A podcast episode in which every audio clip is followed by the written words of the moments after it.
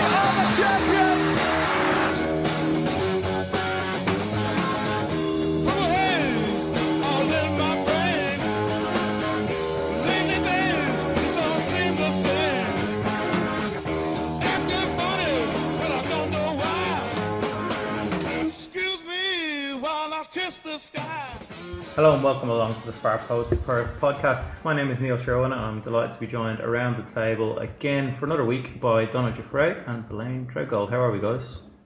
Good, how are you? I'm fine. It's our last podcast of the year, so we're going to try to go out with a bit of a bang.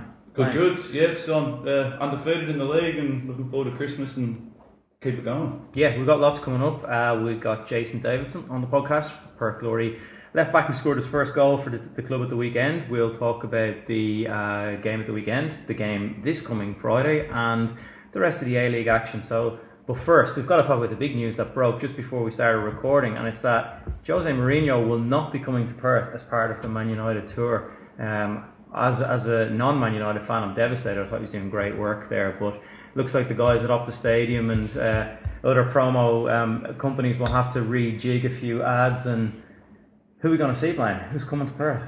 Oh, I wouldn't have a clue, mate. Wouldn't have a clue. Don't really care. Of course, you care. You're playing your Leeds. You've got a vested interest Ah, yeah. in it. Yeah. Nah, Zidane, Yeah. Donna. Who would you like? Zidane. You want Zidane? Yep, Has he done anything, mate? Has he proven? he did it in Madrid. I think they bring back David Moyes. He's still got time. He's still got time on that contract he signed five years ago. So get him in. there every match, one. bring him back. But yeah, so that's um, that's something that has a slight slight little connection to Perth, considering we'll be uh, we'll be hosting Man United up the stadium. But until then, we've got lots of A League to talk about, and there was a game at the weekend. Perth Glory came away from Newcastle with a 2 0 win, the second longest trip.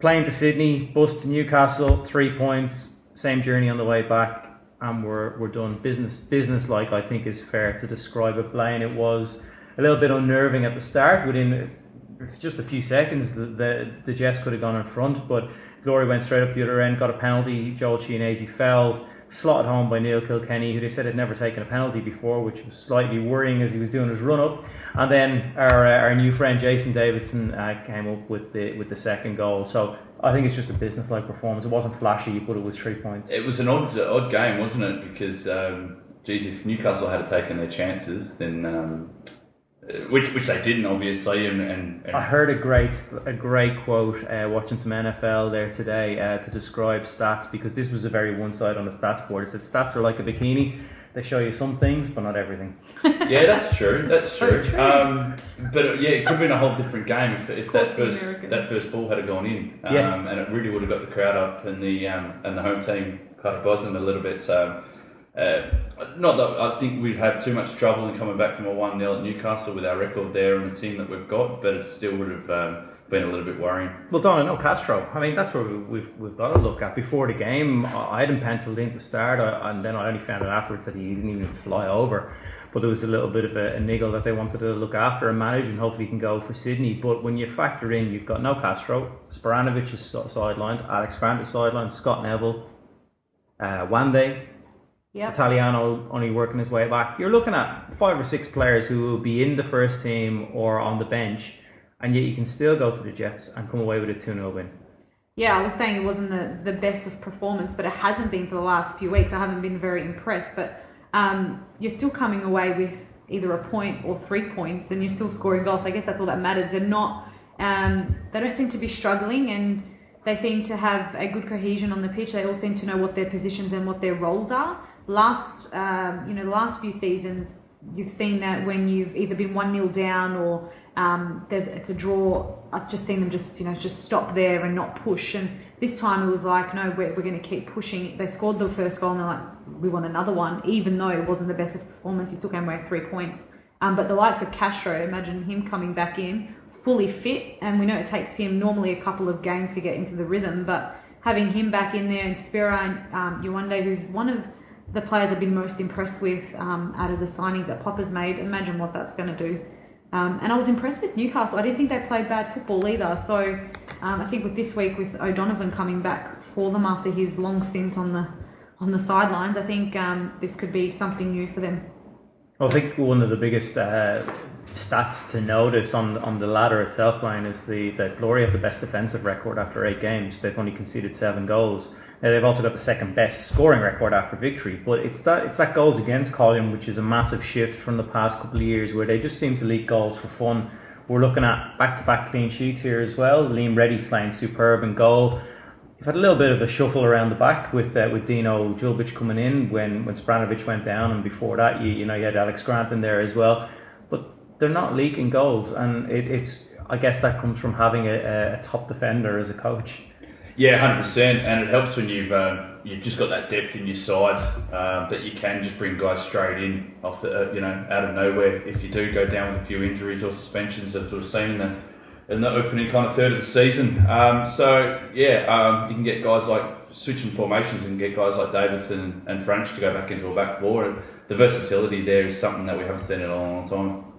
No, I think squad depth is, is something we, we looked at early in the season, thinking, God, there's, there's probably you look at every position and you can point to somebody and say, yeah, they can they can fill in there and they could do a job if needs be. And we've seen a little bit of that already. And you know, we've we've had players like Brandon Wilson getting a good run, which for him at a young age is important to probably get some consistent minutes under his belt. It, it, that may shuffle again when players come back, but.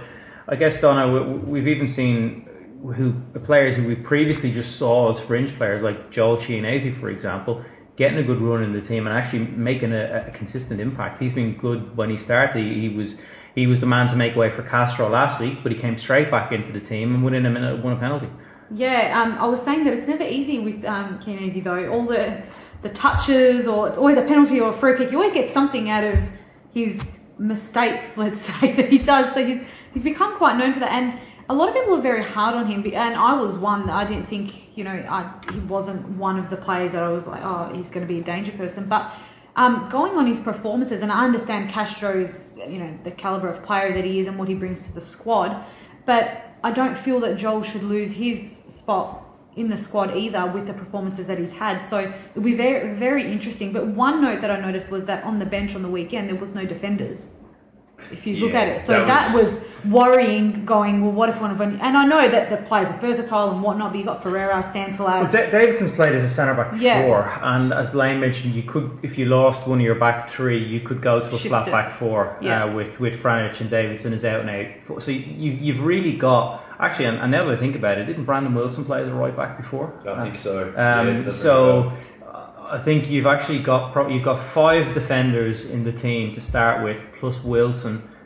Popovic is probably thinking, do I really need to cover when I, I, I know my pieces and I can Yeah. Shuffle them in and out? And no disrespect to the guys who would have been next in line, but who would who would you have put? Walter Scott maybe? Um, but who Well, it was be- interesting because he didn't even line up for the youth team, so Yeah. maybe he was in that conversation Maybe he had an injury. fly. We don't know. Yeah, Oh, we just po- don't- quite yeah, possibly. don't I know don't his remember seeing his name down on the injured list though. Well, I, I think what we're seeing is is the that Popovic knows his pieces and he knows he's, he's got options there and some trust um, in those guys. That if if he had to put Jason Davidson as a left-sided centre back, shift Lowry to the middle, wh- whatever way it worked, he's he's got the players there to do it. And again, it comes down to options. The fact that we're actually sitting here discussing with with five players out.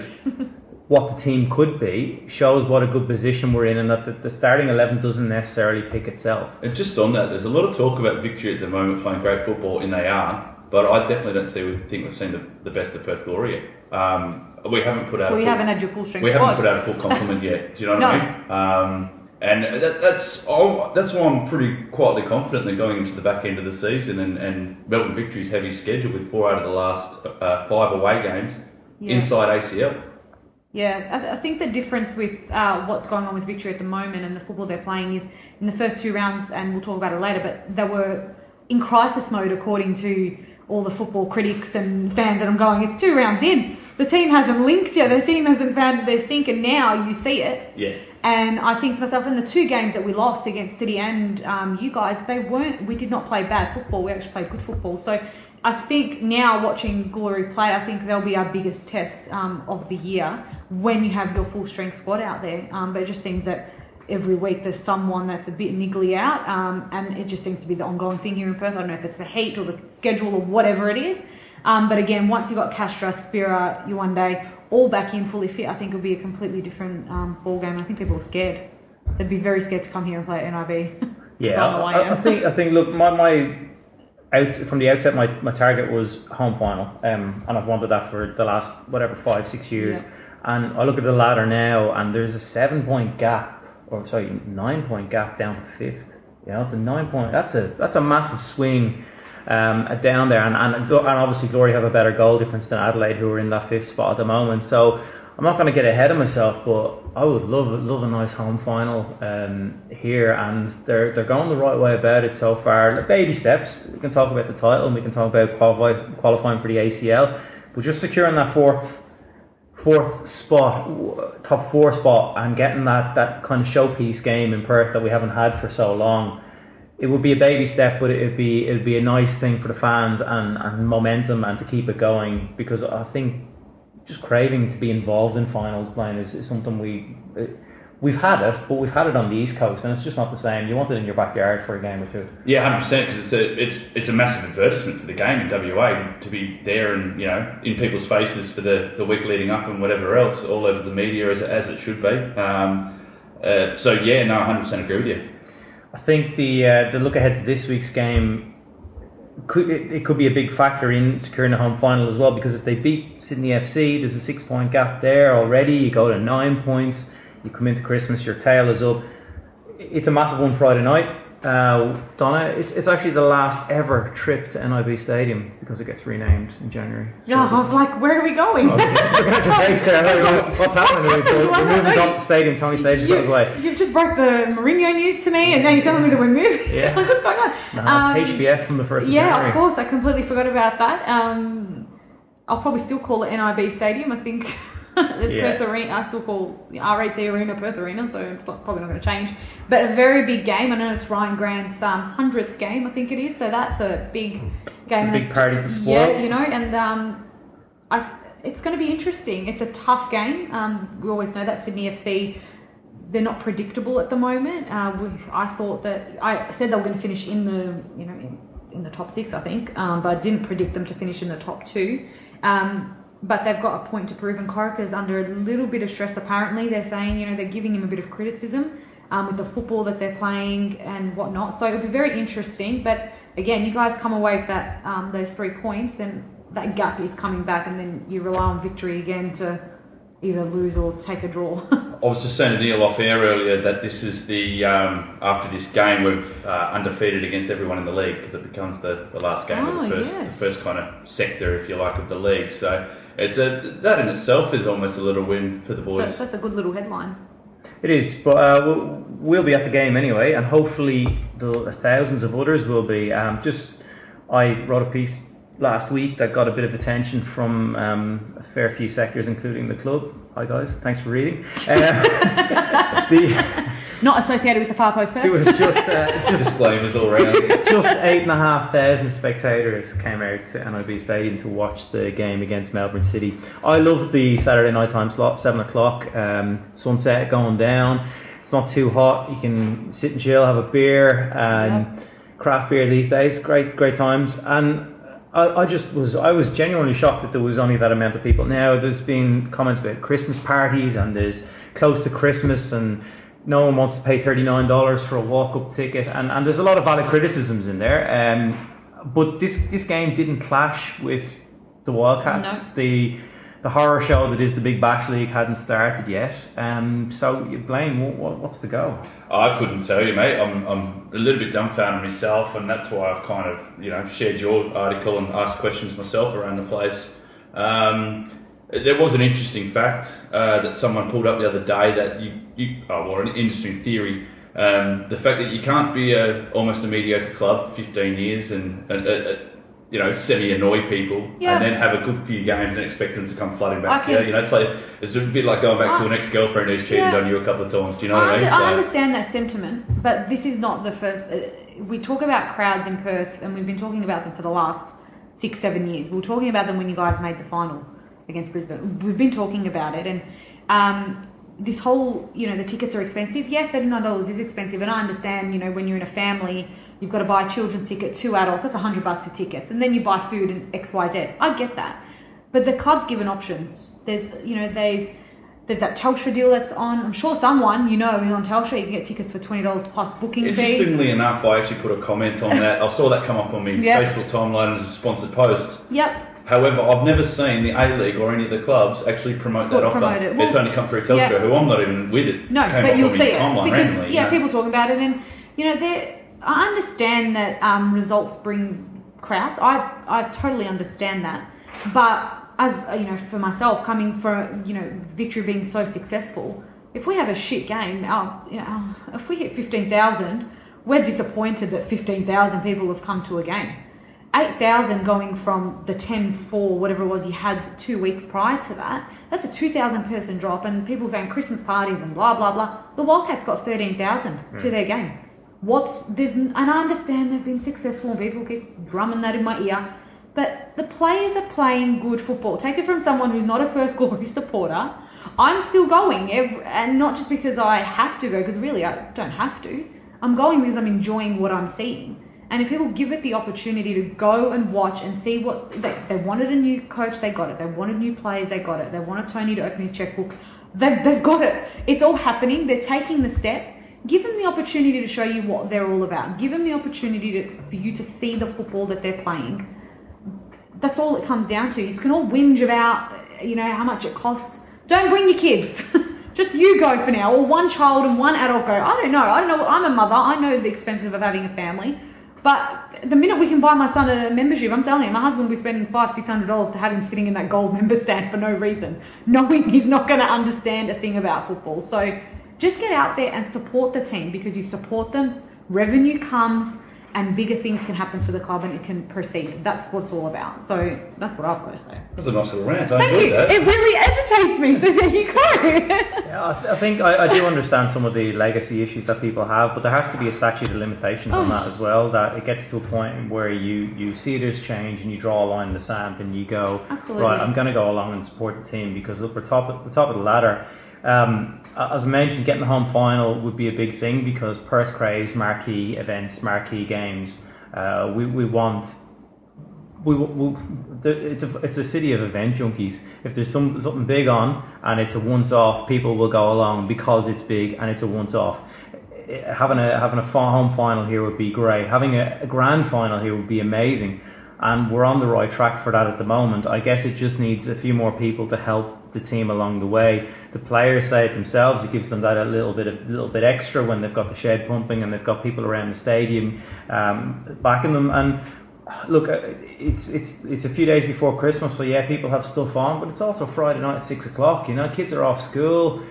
Get out there. I'm going to go straight from work. I'll finish it just after five, and I'll walk out to, to to the stadium for it. And I'm really looking forward to it because it's uh, it's our top of the table team playing against one of the preseason favourites a few days before Christmas on a weekend night that you can go out and have a few beers with your mates. So I get it might not suit younger kids, but guys that are, are finishing up on work on a Friday and can stroll out to NIB Stadium from the city, you really should make the effort for it. Just on that, just to play devil's advocate for a second, are we putting? I, I get that families are the future, and you want to be seen as a family-friendly club, but are we putting too much emphasis on promoting to the families That's- rather than the young single Well, people who want to go out and have a couple of beers that are going to spend some money? And that's exactly what I'm saying. I understand the financial factor for parents and families and whatnot, but let's take that away for a second. There's whatever the population is, and all the football fans, and all the, ki- the people who are playing the MPL, and you know, like yourself, Neil, and Bla- myself, my like they don't need to. You know what I mean? And I mean this with no disrespect to Central Coast, but they're not having the best games and they're not winning. But two weeks ago, they got over eight thousand people at you know eight thousand four hundred to their match. I think this is where So- the I think this is where the flexi membership comes into its own because I have flexi memberships for the Wildcats and the Eagles because with my own season I can't go to Eagles games on a Sunday, um, so I go to all the Saturday games or Yeah. Thursday and Friday night. Wildcats. I, I only really want to go to a few years, so I picked up a four game membership. I'm still a member. I think with Glory's kickoffs, you can be a what five game member, Yes, and then you can pick and choose. If you're a single guy and you want to go on Friday, Saturday nights and get on the piss, you can do that. If you're a family and you want to go on the, more so on the Sundays, there's enough fixtures there to cater for it. So I actually think I understand if people can't or don't want to commit or can't afford a a full year membership, 13 games, they may only be able to go to 10 and it's not value for money.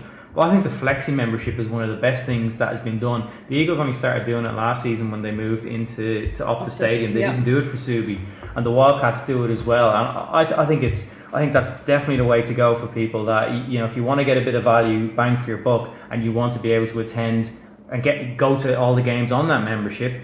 And pick and choose. I think uh, I think flexi membership is the way to go, and the more people they can encourage to pick them up, well, hopefully, uh, you know, you're getting your numbers. Absolutely, and in the years that I was doing fly in, fly out, it suited me to a T. You Yeah, know, to get the seven game flexi or whatever, whatever it was at the time. So I 100% agree with you that um, it's a it's a fantastic option. It's similar to what I, you know. I don't live in Victoria, so I can't obviously go to every Victory game. So I'm an interstate member, which allows me to go to selected games at you know AAMI Park and all the games that Eddie had. So I'm still a member. I've still got that option. I probably can't go to any of them, but I've still paid to be a member. But let's not forget the deal they've got on at the moment, Perth Glory, with the mid-season um, sales. Yeah, you buy you buy a membership and you go to Friday's game for free. and then your it? yeah, and then your ticket it works out to be twenty five dollars a game um, moving forward. So twenty five bucks to go watch them play on a Friday night. As, as Neil said, I love Saturday night football. So I think I will just clarify that this is not a paid promotion by Yeah, Perth, sorry. uh, by Perth Glory. By any means. No money has no money has changed hands. Unfortunately, didn't even get a shirt out of it, but we tried. Uh, no, but seriously, I think I think from our perspective, all we're we're saying is there are plenty of excuses not to go to games, but there's even more reason to go to them now. So make the effort and get out a few days before Christmas. The next game isn't until the new year when they play Sydney FC again. But it, when when it comes to the, the new year, there's going to be Wednesday games. There's going to be Sat- Sat- weekend games. We've Yeah. got we've got a couple of weeks where there's two games in four or five days. If you've got a bit of time on your hands. Okay, you've got options there. You can go after work on a Wednesday, or you can go to to uh, the, the Saturday night game, whatever works for you. We'll keep an eye on those flexi memberships. I, I think I wouldn't to be honest, with the way things are in people's circumstances, I wouldn't necessarily encourage somebody to buy a full season membership um, and, and maybe not get the full bang for your buck. But I think if you're if you can commit to five games over the course of a whole season, flex is the way to go. And also, don't forget it'll give you priority when it comes to finals as well, because as we've said before, as soon as the Glory start making home finals and get on the, the cusp of a grand final, tickets are going to be in demand. We know that that ourselves. There's that appetite there when it's when it's a big game. So yeah, you get your foot in the door as well, but. I we- I think we just hope that this weekend um, it's better than eight and a half thousand. It's got to be in five figures, and it's got to be heading towards 11, 12,000. and really especially with the double header on beforehand, with the the ladies playing beforehand. 3:30, So yeah. you got the ladies going at three thirty, and Blayne brings up the speed how they're going at the moment. The ladies had a uh, they had a draw at the weekend. They did. They had a draw. Um, went down there and um, had a chat to Bobby. Um, and I was actually um, I was getting a shirt signed, you know, for my boss's granddaughter by Sam Kerr, who's a Newcastle Jets supporter. She lives over in there. Sam Kerr is. Um, no, my boss is great. Well, she could be. Um, no, and I was listening um, to the music being played and what the girls do in their routine, and there was a huge buzz around the club as well um, down there. And we, I should make note that, um, of course, we've had Chris come on and Jason's coming on in the second half, and we did try to get one of the. Um, one of the W League players to come on, but unfortunately it clashed with their training schedule today. Yep. So we couldn't get them on, but we um, definitely will be getting a couple of the um, the girls on for next uh, for next year during well during this season, but next year in 2019 for our next pod. Um, but yeah, there's a good buzz going around there. They're undefeated at the moment.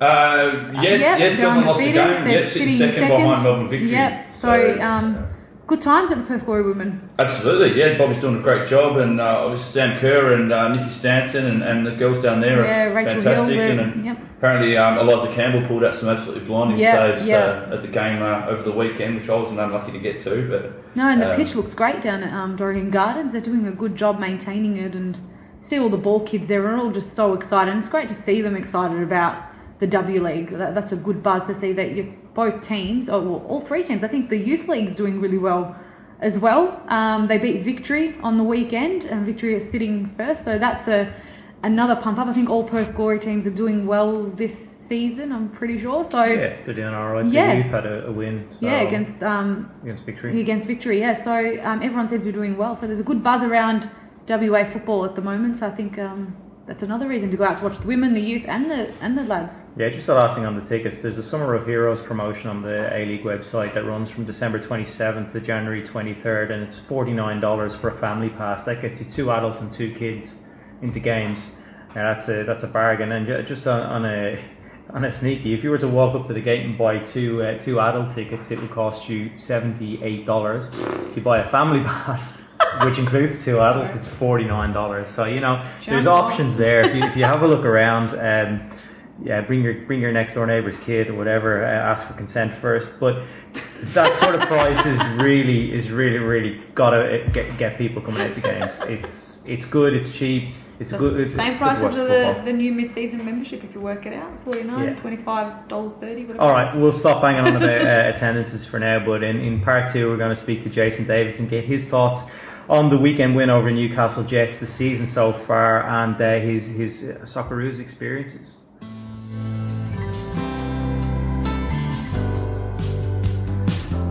You're listening to the Far Post Perth. We'll be back after this. Welcome back to the Far Post Perth podcast. Uh, we've got our special guest on for this week's episode. I'm delighted to welcome Perth Glory left back and Socceroos International, Jason Davidson. Jason, how's things? Yeah, good, thank you. Good. I think um, we timed this really, really well. Uh, probably a bit of fortune in that, but it comes just a couple of days after you've scored your first goal for Perth Glory. How does that uh, How does that make you feel? Yeah, it's uh, it's a positive thing for myself. Um, obviously, being a, a wing back in the team, uh, opportunities to go forward and attack uh, are higher than normally as a as a normal left back, and uh, to get on the score sheet, something that you know I've been trying to to do, and just happy that it's finally come through. have to ask you about that left wing back role. It's uh, it's a bit of a graveyard shift at times for players getting up and down uh, so much throughout the game. Have you found that adjusting to that role, and have you done anything maybe different in pre-season to help yourself adapt? Yeah, you know, it's it's definitely a different formation to your uh, typical uh, four four four two or four three three. Um, and for me, I I um, I enjoy it because it gives me the opportunity and license to, to get forward and join in the attack. Um, it's definitely harder than your normal left back position because there is a lot more running involved. Um, but fortunately enough, we've had a, a good solid preseason where I've had an opportunity to build my foundation, and uh, you know I'm, I'm feeling strong and fit, and it's given me that um, platform to, to, to run up and down, you know, um, each week. I guess when you've got 18 weeks of a preseason, it helps you adjust to a new position uh, over that sort of time. Um, the the trip to Newcastle, it's it's part of Perth's trek, I guess, that we have to have every year, whether it's Wellington, whether it's the trip to Newcastle, to Sydney. Tony Popovic mentioned at the weekend that he, he's actually getting more of a realization of how demanding that is. As a player heading over in those trips, it, does it take a lot to adjust in terms of your preparation and what you need to do? And uh, have you found it difficult at all so far? Yeah, for me, it's something new. Obviously, um, never playing in the A League. Um, I'm not used to or accustomed to, to getting on an airplane flying every second week. Um, but it's something that we have to adapt to, and I think the preparation um, by the, the coaching staff and the, the medical department are trying to make sure that we get the best you know, um, recovery possible after each game. Um, for me, it's it's definitely tough on the body, especially you know trips like Wellington and Newcastle. Um, you're traveling nearly all day um, prior to a game, so it's definitely tough on the body. And to, to back that up week in week out um, is not easy. And I think people don't realise, you know, other teams, oh, oh, unless you've played at Perth Glory, how much travel we actually have to do. So for us, it's we don't want to make excuses. We just want to make sure that uh, we continue our run. But um, the most important thing is to, to make sure we recover well. Um, and I think you know the coach and the coaching staff they, they know what they're doing and they they've got a plan there each week. Um, and fortunately for enough for us, it hasn't affected us just yet. Yeah, you, you still managed to pick up the results. Uh, It was it was a point in Wellington and then a great win against Newcastle at the weekend. Just on the weekend's game. There was a, a, an early scare when when Newcastle may have taken the lead, and you guys went straight down the other end of the park, stuck a goal away, and then obviously you chipped in with the second goal, which helped uh, helped seal the result. Um, there, seems to be a good character amongst the team that you know even even when they are under the pump a little bit, and there have been times when that's been the case, just find a way to get a goal or to to, to rally around each other and, and get down the other end and, and get the job done. Uh, is there a good camaraderie amongst the playing group? There's a lot of new faces in the in the squad this year. Yeah, I think definitely. I think each player has confidence in their teammate, and um, if you look at the, the defenders and attackers, I think they, they believe the attack. We believe in the, the attackers to, to score when they get the opportunities, and I'm sure that the attackers believe that defenders, once we we um, get the lead, um, that they believe in us uh, to hold a hold a solid fort at the back. Um, like you said, you know, in the first, I think it was 15 or 20 seconds, they had an opportunity, but, um, you know, Liam made a, a great save. Um, but that just goes to show that you can't take your foot off the accelerator because in this league or in football in general, anyone um, can have an opportunity. And fortunate for us that our goalkeeper stepped up, and then on the other end, our attackers got an opportunity on the counter, and um, we went one one nil up. We've spoke to Chris Ikonomidis on the, the last podcast, and he was uh, telling us about the reasons why he came to Perth. He said he had he has a, some family here, and Tony Popovic had, had kind of sold him a vision of what was what was planned here. And what were your considerations? Because as you said, you haven't played in the A League before, and you know you, you're you're from over east. Why Perth? And um, I've no doubt, I'm sure you, you had plenty of other offers that you could have taken up, but you chose to come to Glory. Yeah, for me, um, once I made the decision of maybe coming back to, to, to the A League, um, the biggest thing for me was speaking to, to Tony on the phone and uh, and speaking to Jacob Burns on the phone and what they had planned for the for the club and what their their vision was uh, for Perth Glory, um, and then obviously seeing the signings that they had um, signed in Matthew Spiranovic, you know, Ivan Franjic, and mm, a lot more players. Um, it just showed the intent of what they wanted to do. And for me, having I've always had that winning mentality and that that um, determination to to to win, and I wanted to come back and, and win something here and get back into to rhythm and consistency with my football, and hopefully, you know, get back into the national team. And I think after speaking to Tony on the phone, yeah, it was uh, it was quite easy decision for myself because uh, everything that uh, he promised, he's he's delivered in pre-season, and I think you know it's shown in the, the start that we've had. We're, we're we um, we're a structured team, disciplined, and everyone puts their body on line to get the three points. Jason Blayne here, mate. Um, mate, obviously you come from a pretty good pedigree with your uh, your old man playing um, a number of matches for the Socceroos and held in pretty well regard, and then going on to Nottingham Forest and places like that. How do you think he's Yeah. helped you in your development? Yeah, you know, he's someone that from a very young age has always guided me in my football, and uh, I'm very um, blessed to have someone that has played at the highest level in football to, to guide me as a as a as a kid. Um, and throughout my career, and he's someone that I speak to, you know, on a daily basis about football, um, about every game. Um, and for me, I try to use as much, get as much knowledge out of him as possible. Um, and for me, yeah, he's he's someone to it's it's amazing, and he's a he's a great dad, and someone that's very um, proud of what I've achieved in my football, but very someone that's very hard as well on me. And he's always uh, he's a good critic because after games we analyse games and see what I've done uh, or could have done better, and uh, it's it's good to have someone like that behind supporting you. And obviously, you grew up in Victoria, but at a young age, you went over and found yourself at uh, an academy in, in Japan, which is uh, a little bit different to what most youth players go through. Can you tell the listeners a bit about your experiences there? Yeah, so the opportunity arose to, to go uh, go over to Japan originally just to, to play in the tournament. And obviously, um, I was fortunate enough to, to play really well in the tournament and uh, opportunity scholarship arose where I could uh, stay there. They offered me a, scholarship, and my I remember coming back to Australia after the tournament, and my um, my mum didn't want me to go because I was only 14 years old, and my dad thought it was the, the right opportunity to get into a football environment. The infrastructure over there was unbelievable at the time. They just come, you know, just had having a World Cup over there, the infrastructure and the, the discipline and hard work that they implement into their young players was at another level. So I went over there, um, and yeah, I think it, it, it built me and made me into the, the player and person that I am today.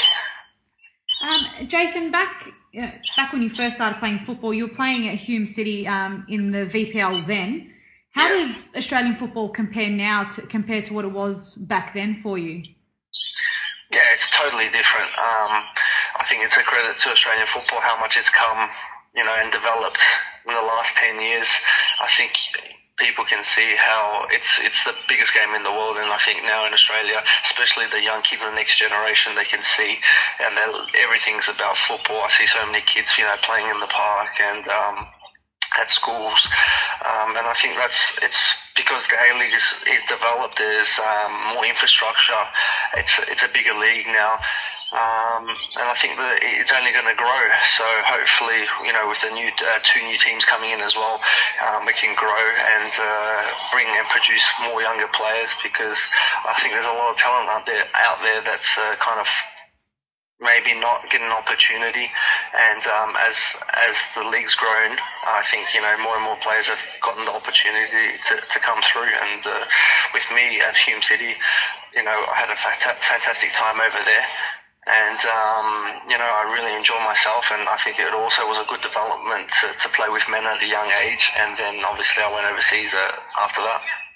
And just going on your international career at the Socceroos in the Asian Cup, you were one of the um, you know one of the younger players in the squad there, and you scored your first international goal against UAE. How does that stack up with your career and all the moments that you've had so far? And you know you're not exactly um, in the older range, so it'd be one of the yeah one of the good moments to look back on.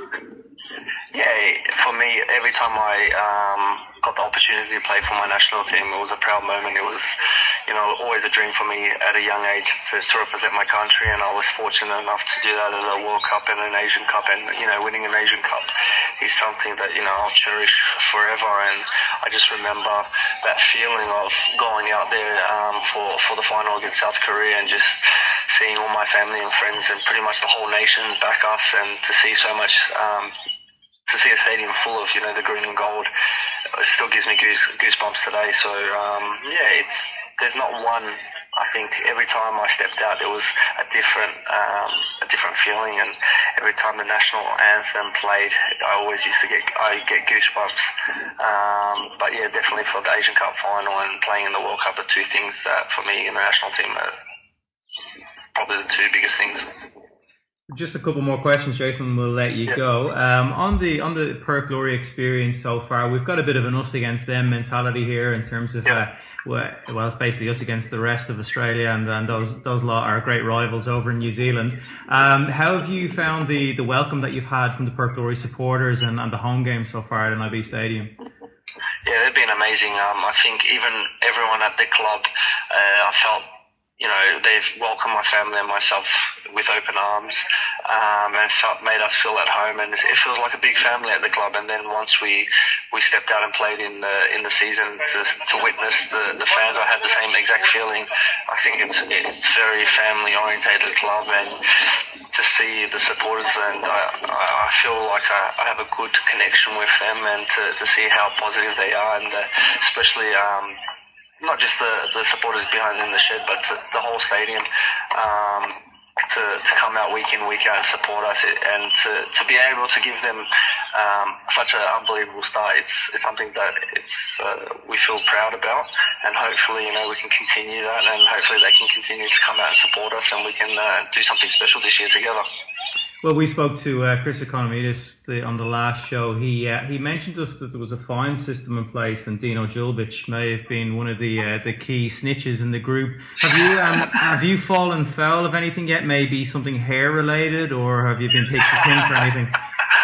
No, I get I get done for a lot of things. Um, they they like to to target uh, a lot of the new boys. I guess the, it's the old guard trying to stamp the authority. Um, no, it's, I, it's a good it's good fun because it all goes towards a good cause, and that's um, end of year, end of year trip for all the boys together. So um, for me, I know there's a few fines for being in the newspaper and stuff like that. Things that are out of our hands. Um, so I think Chris, a lot of Chris's fines would be definitely for performing and being in the newspaper a lot.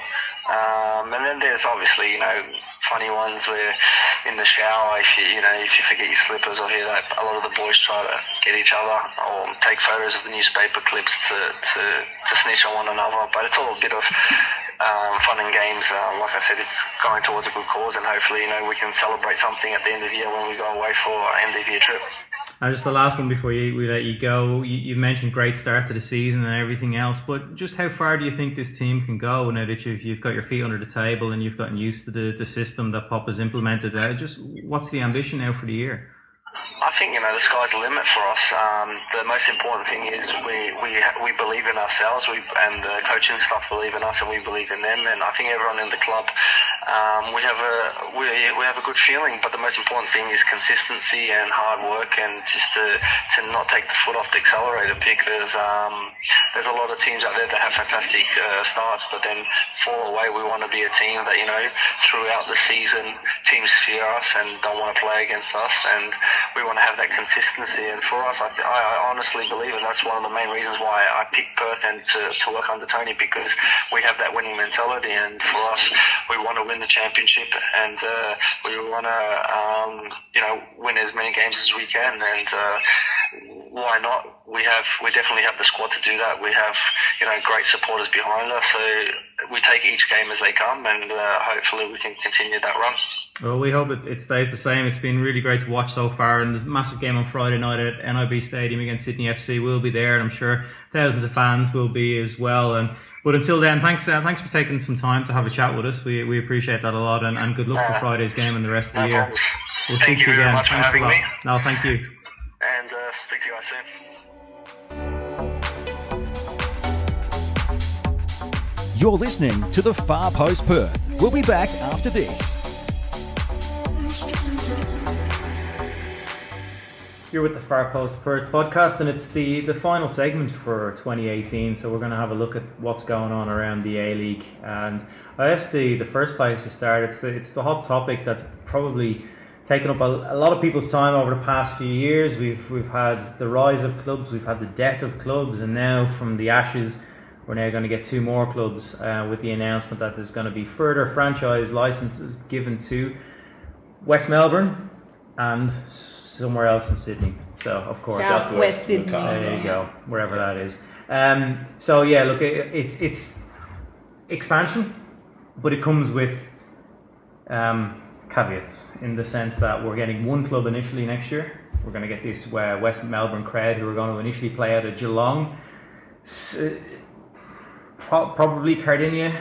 Yep, which is an hour and 20 minutes or 40 minutes by train from Wyndham to Kardinia Park. And uh, no, no deal has been no deal has been formalised at that at that stadium yet. And then the plan is for them to build a a f- football specific stadium in Wyndham, um, as Donna said, is a little bit further away. There's a lot of um, a lot of promises here. Uh, hopefully, they're not empty ones because they're going to come into the league next season. Um, that's that's soon. yep. Um, my concern with that plan, as I mentioned to you on the car on the way down, is, as I said, a lot of it is is written on paper, and we have to see some actual concrete evidence of expansion here. That this is a, a viable um, prospect in terms of getting a club off the ground, building a stadium, getting a fan base in, and it's in a okay. It's it's not in Melbourne, but it's another Victorian side. It's the third Victorian team. Do we need them?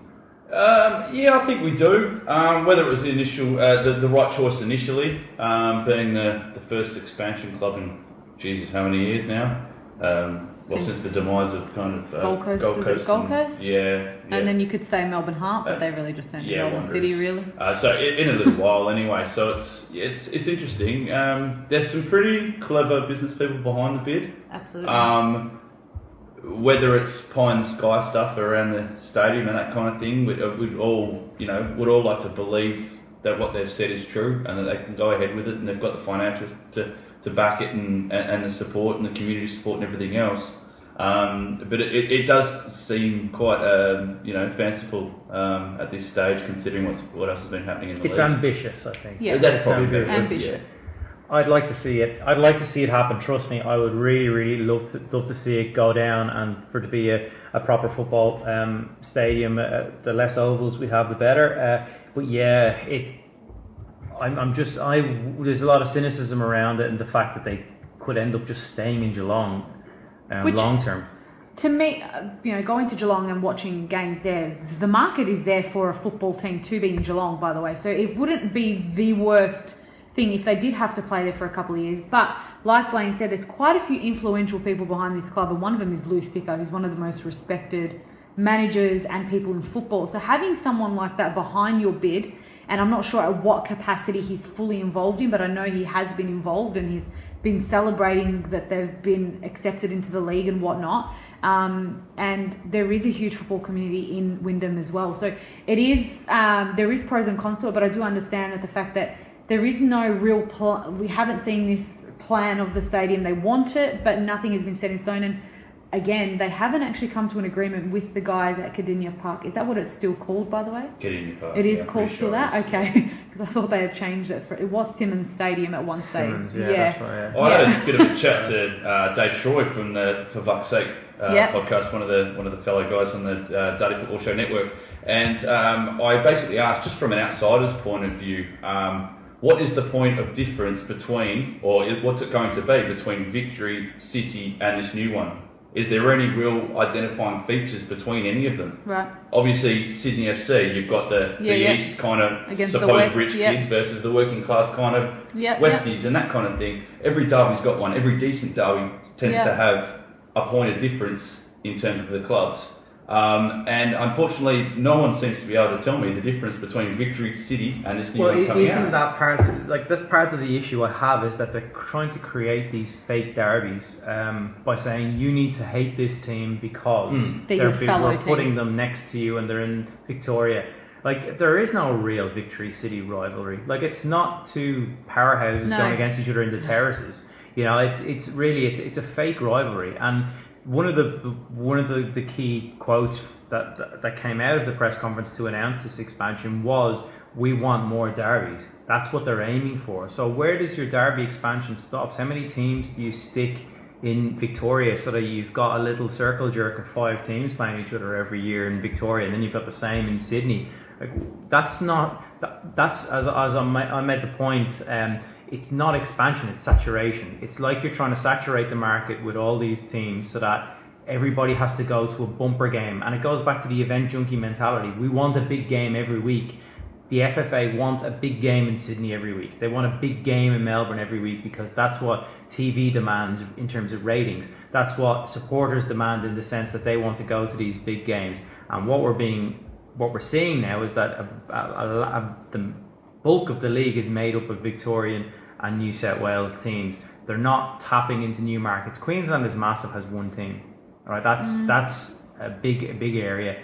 Um, I think even though Canberra, as capital cities go, is a pretty shitty capital, they should have a team. They've proven themselves in the W League to be able to s- sustain a, a top flight team. They've got a stadium there which was used in the Asian Cup, and they had they, they said that they had eight thousand members committed and signed up. I just don't see how if you're picking if you are actually genuinely expanding, why you wouldn't expand into an area like uh, like Canberra. Um, to me, I think it's a big. As I said to you uh, on the drive here, Neil, is it better for this team to actually start in Geelong and creep into Melbourne rather than starting in Melbourne and trying to creep out to Geelong? Yeah. Because there is that point of difference. People from That's Geelong hate people from Melbourne. They Yeah, trying to like build people a it's a city known thing, and that's what I'm saying. There's They're from Geelong. Correct. There's a, and I've got a lot of family that live in Geelong. Yeah. So when you ask them where they're from, I'm from Geelong. I so people say, oh, so like just you know a little place in Melbourne. No, no, no. I'm from Geelong. Yeah. So there is that. It's like you know I'm from this here. I've never heard of the you know I'm from the north and the south here, north of the river, south of the river. It's like a, a divide. And until I came to Perth, I didn't know what the hell people were talking about. Mm. Like what side of the river do you live on? I don't know. If they're from Freo, they'll tell you. Exactly, and I had no idea that I was on either end. So there is that, and that's what I'm saying. Starting in Geelong is not a bad thing. They will get a different type of supporters that Victorian City had. And going on Neil, to me, a rivalry is against Adelaide. I hate them. Right? So Victory Adelaide or Hate's a Victory Sydney. word. No, Yeah. I don't want them to succeed ever. Right? But Melbourne City, I'm like, yeah, okay, they're our crosstown rivals and blah, blah, blah. It's Melbourne against Melbourne and it's like a big thing. But to me, if we beat Adelaide, I'm more passionate about that. It's like So- us with Wellington Phoenix. Yeah. yeah, your your long distance derby, you know. So I agree with those sentiments. I don't agree with the fact that um, that you know I understand Canberra and the support that they had and all that. I get that, but I think um, and I think it was Harley that made a very good point, and we've just got to see it from the other point of view. And it is about sponsorship, and it is about revenue, and it is about money, and FFA is hungry for that, and FFA need it. So Neil just talks about saturation though, but surely that means dilution as well of the existing Oh, clubs. yeah, Because I know from what I'm hearing, uh, Melbourne Victory in particular has done a lot of work out in those western suburbs. yeah, we have. Well, they have. So to have those fans that you've worked so hard to kind of get on I don't board, think I I don't think it's going to. I don't think it's going to. I don't think it's going to impact victory as such. I think it might. You'll lose a few fans that are in Geelong and whatnot. And I know a lot of supporters in Geelong just have you know victory memberships just so they can go to um, you know to Kardinia Park and watch a game for when the victory get there. But I think it's, it is going to be a completely different supporter base that they're going to bring. So I don't see it bad a bad thing. The only thing I see is that the fact that it's an hour and forty minutes from the actual team, Well- whereas AAMI Park is closer for them. Well, let's look. Let's look into a little bit into the, the Sydney expansion then, which is going to come a year later.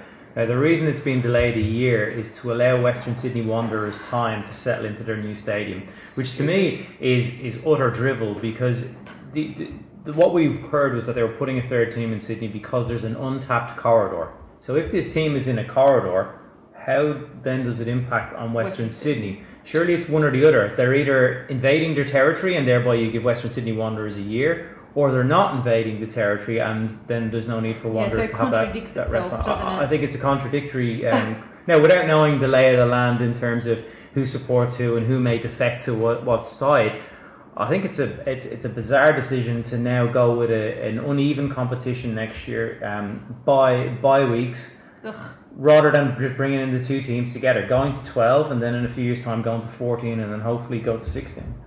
I, I think 16 is my long term goal where it's home and away games um, where everybody, everybody plays each other twice, 15 rounds. Um, each way, and then you, you go into finals, and there's your there's your season. Because I I've all, I've admitted defeat that we're never getting rid of finals, so I wanted just a straight home and home and away season, um, and that's what I what I'm aiming for. But it's just with this expansion stuff, like I would like to see ideally if you, if this is going to 12 this should be the end of Sydney and Melbourne teams. This this has got to be the cut off you've got to then after that you'll have four spots left. I'd be going Queensland Tassie Canberra and then I don't know whoever well, if we boot the Knicks out you can have one in Perth and one in Adelaide. But after that I think you, you've got to if they really want to foster this whole derby mentality well then how low do you go? Do you try stick a second team in Perth? Do you stick one in South Australia but I think I think Queensland and uh, and Canberra and Tassie have to be three of the next biggies on the cards after this, not another Sydney Melbourne. In terms of expansion, where do we get to the point where we stop with expansion? We bring in a second division and we let the game, you know, naturally evolve. I think they've got to work um, work work parallel to each other. You've got to be fostering that second division um, because let's be honest, the Mariners are absolute trash. This is the worst start to a season by any team in the A League. After we heard that the age of mediocrity was gone in pre-season, they're they're they're dreadful and they're they're clinging on. But what will happen with the Mariners is is the it'll be the same as what's happened to the Spooners for the last few years. There's no consequences. Their their rebuild for next year will start in February. You know, because there's no consequence. They can play out the rest of the season, plod away, give kids a go, give them a little bit of experience, and say, "Yeah, we're building for next year." Why? Because there's no consequences.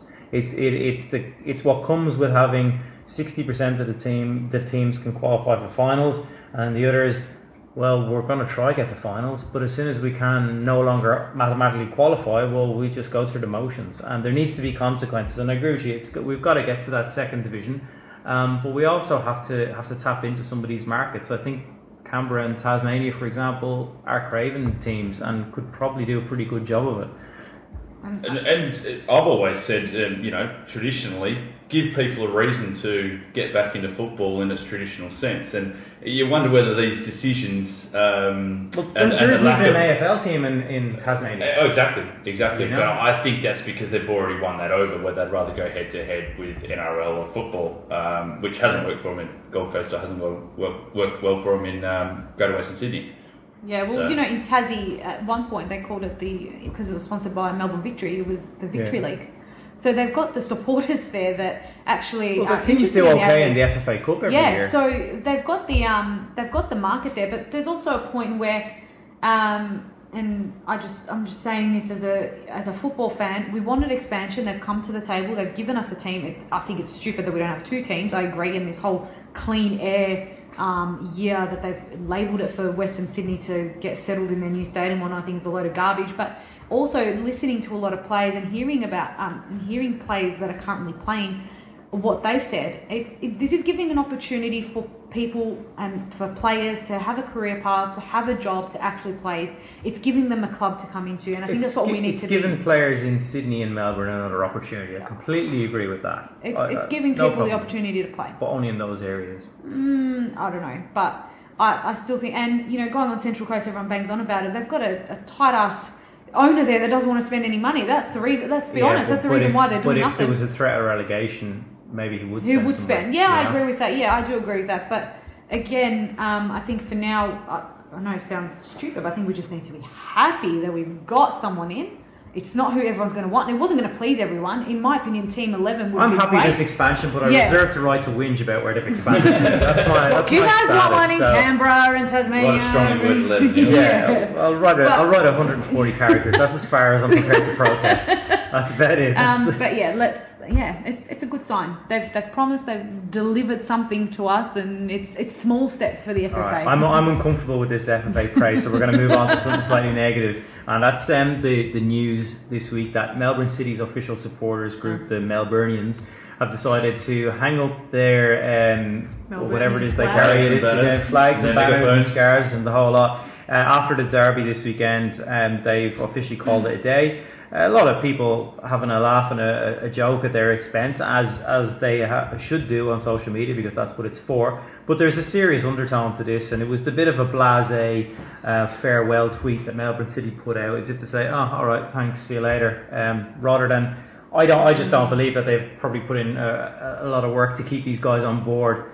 And Blayne, you know, from being a member of active support, where there's been friction between around the club for for a while, um, how important the, the, these active guys are in creating an atmosphere. And uh, I mean, City can't exactly afford to have the atmosphere get any worse, can they? No, they can't. Um, it's a shocking game to go to. I've been to a Ugh. couple of Melbourne victory games. I'd be lucky if there's six to seven thousand there. Melbourne City Oh, games, sorry, mate. uh, Melbourne City. Come on. Sorry, Melbourne. Yeah. Where you get your head Anywhere else in Come the on. world, just that lot over there. Um, sorry, Melbourne. City. Um, and it, yeah, it's shocking.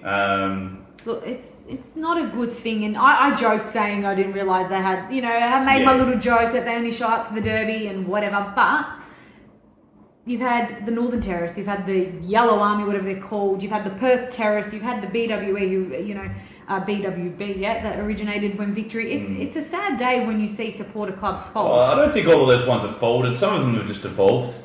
Yeah, um, yeah, but there's been a Um, lot of there's been a lot of issues between clubs and supporter supporter bases, and you would obviously know being Yeah. part of the shed and the terrace and Yeah. whatnot. And we've seen the terrace and the shed go head to head. And at the end of the day, you want them there because that's what like I've gone to football games and I've gone to a city game Mm. against um, you know in the derby and it's amazing. And but then I've gone to a city game against Glory and the Perth Glory, whatever they're called over there. Are, you know, more louder than the city supporters. So, you know, something badge. the Come badge, on. sorry, that's it, the badge. I don't think it's right. I can't So that's uh, that. an acronym for just Yeah. those who don't It realise. rolls off the tongue. It's just, yeah, that's what they call it. It's just, but it's, um, Above the belt, kids. Above the belt. Oh, so guys, think um, it's sad. It's very sad. And Tony came out, um, Pignata, your um, CEO, and he said it's a you know you want more fans, not less. So, and as Neil said, the, the statement that the club came out with, you you're supposed to be supported by one of the biggest EPL clubs, um, you know, with Man City. So Something needs to be done. It's It's sad. your- Oh, it's they Neil's they club. they make- Mate, Yeah, what it's about your club. What have you got to say? What have Man City City have to say for themselves? Yeah, look, uh, maybe they'll come back as the, the Manchester I don't know, the people's front of Melburnia or something they'll evolve. But I, I'm genuinely It's sad, disappointed yeah. with everything that the, the City Football Group have contributed so far to the A League. I thought they'd come in and I guess the writing was on the wall when David Villa was here for about 48 hours. But I, th- I think they've they've not. They've, They've not done nothing. enough. I thought they'd come in and they'd, they'd splash the cash and, and want to flex their muscles in the A League and be a, a power over here. And and because a lot of that stuff that the, the City Football Group do is is is ego ge- generated. Uh, They're they're building this conglomerate around the world and they've got franchises right, left, and centre. It just seems that none of it is feeding through to. To Melbourne City, I, I know that they've built in better facilities. They're no longer um, getting photographed in wheelie bins after games, which we can all agree is a, is a amazing, pretty yeah, it's a pretty good step for the look of the league. Um, but just on the on park product is not good enough. Uh, I thought Warren Joyce was a very very underwhelming appointment. Um, last time he's he's been a water carrier at, at a number of clubs, a little bit of uh, he and he's done well at youth, and I do get that, but he's not he's not a name. You know, we wanted somebody to come into Melbourne City and and sex up the league a little bit and jazz it up, and even bring in a marquee with with a big name. But we're seeing we're seeing they're they're the archetypical recycling club at the moment, which I thought they weren't going to be. A League clubs get slated slated all the time for just for the amount for the amount of recycled players that they bring in. I just thought City would be different. They'd um they may they bring through a nice group of youth players from the new facilities they've created and blended with some international flair. And we're, we're just not seeing that. Their best player at the moment is is alienated, uh, Fornaroli, which is a shame for the league as a whole because he's a cracking player. Uh, It's just nasty. that he's signed for a club. There's there's strong rumours out there that he's signed, and it'll be very interesting because there was a statement put out that you know um, that City refused to allow him to sign for another A League club in the transfer. They were just going to let him sit there. I don't understand what's we don't know what's going on behind there. No player, as they say, is bigger than the team and whatnot. But Joyce seems to be making these constant mistakes with his team, with players leaving. Um, and it sounds like uh, he has he has signed for someone, so it'll be very interesting to see where he goes. I'm, I think it's Sydney, but it could be Central Coast. I, I hope we don't lose him to. I hope we don't lose him to the league. I, I don't want to lose another uh, another quality player to an Asian league midway through the season. He's got a lot to contribute still to the A League and has been a great goal scorer and a great player. So you want to keep these guys around. Yeah, no, absolutely. I was just going to say back on the um, active support kind of thing. It always seems, and we've gone through this at the glory when times have been tough, uh, you know, on and off the field in terms of the club sense. Then you get the active fans uh, problems, and they these things seem to be magnified when your club's not going very well at all. You, you very seldomly hear about these kind of issues when your club is flying. Um, Absolutely. So yeah, I'm just um, hopefully the, the guys see it out, and then uh, maybe there might be might be a new group rock up for them and just give the give the place a little bit more of a buzz. All right, let's let's wrap things up then. Um, for, we won't we won't dive too deep into the fixtures because there's plenty coming up over the Christmas period. But just on the ladder as a, as a whole, we, we all know who's sitting top at the moment, which is which is quite nice to look at. Um, Melbourne victory in second, hot on the, the heels of glory, just two points behind Sydney FC third, and Melbourne City for all their problems, they're still fourth on the ladder. Uh, I don't know if they'll be able to make a title challenge with the way they're going, but they're still in that top four. So you know that maybe maybe Warren Joyce will get a few more results and, and buy himself some time. Um, Adelaide United they're in fifth. The Nix doing well, um, picking up a few nice results. Um, they're in sixth, and then the Jets in seventh. Western City Wanderers eighth, Brisbane Roar ninth, and the Mariners tenth. Um, Brisbane Roar ninth.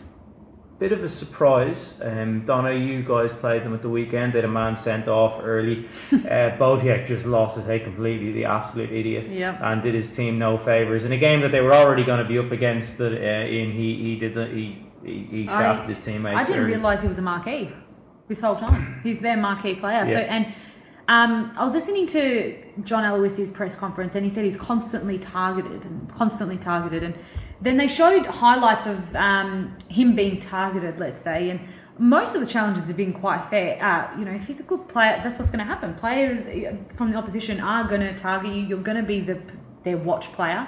Um, and he had a complete brain fade, and that tackle was just it was unnecessary. But um, I didn't pick him to do very well, and I think I said Aloisi would be the first coach to get the sack this year. So um, it doesn't help when you've got hothead Ross Aloisi on the bench, uh, carrying on like a, a pork chop, um, and then you've got John doing the same thing. But um, he seems to have these brain fades, and he's you could see throughout the match. I had to come home and watch it after um, because I was working, but you could see him slowly building into that, and it, it cost his team. And you're already up against it, seeing what Victory have been producing. You don't want to be a man down.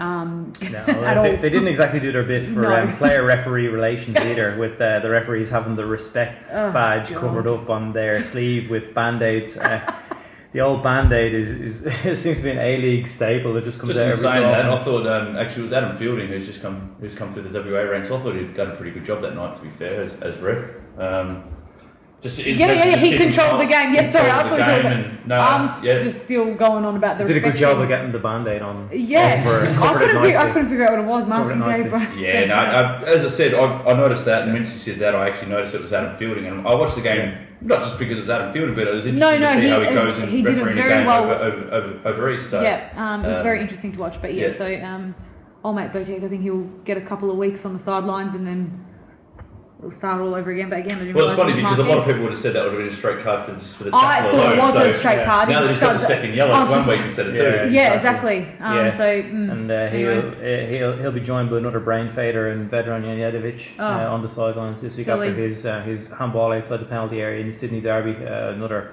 moment of madness, but that's why we love the league. Um, this weekend's games, just run through them quickly. Friday night, we all, all know the big one, Perth Glory and Sydney FC. Saturday, you've got Wellington Phoenix and Brisbane Roar, which uh, precedes the Melbourne Derby. City are the home side against Victory at that one at AAMI Park. Sunday, uh, we've got uh, the Central Coast Mariners and the Newcastle Jets, the, the F3 Derby, still call it that, and Roy O'Donovan's back for the Jets. And then we have a gap until Wednesday, um, which is uh, Boxing Day, and it's Adelaide United against Western Sydney Wanderers. So you can put your feet up on Boxing Day after your fill of beers and food. Uh, 4:50 p.m. kickoff for us, so that's a nice little surprise to have in there. Belated Christmas present um, with two teams going at it in that one. So that's that's where we're at, and then there's there's we move on to round 10 pretty much straight away, and on the 28th of December you've got Victory and the Phoenix, and then the 29th, it's a festival, there's games every day. 29th, Sydney Roar, 30th, Jets, Adelaide, and then New Year's Eve, we've got uh, the Mariners hosting Glory, and they have their traditional game at uh, at their, their home ground. They have that every year, and then the New Year's Day game is Western Sydney Wanderers and Melbourne City. So it's a bit of a festival of football. The 26th, you've got a game, and then from the 28th right through to the 1st, there's a game a day. So plenty of football to watch on, on your time off, and and. Uh, and then Glory come back in January. We'll get a game then because um, Blayne's off on holidays, so he won't be around. Yeah, off to uh, Malaysia for a bit of a tour around and a bit of a sit on a beach for a week, and yeah, just a general chill. Decent. I'm off to where am I going? I'm going to Calgary for a few days. Uh, a bit of a spin up there post Christmas and before New Year, before I get my uh, my disco on at Origin. Uh, I'll be mixing with all the cool kids down on the foreshore. Very excited.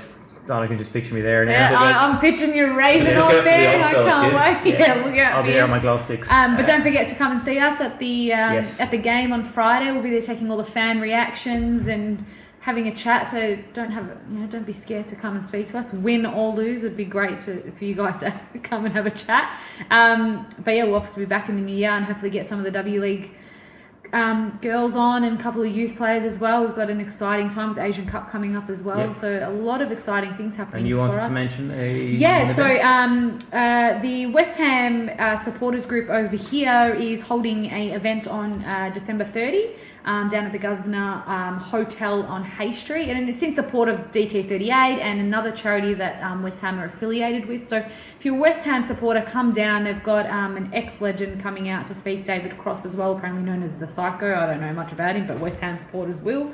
Um, a lot of auction items and stuff, so it'll be good. And there's a lot of exciting things happening um, at DT38, um, a new look board and whatnot. So that will be shortly announced. So we'll be full steam ahead here in in Australia with the A League as well.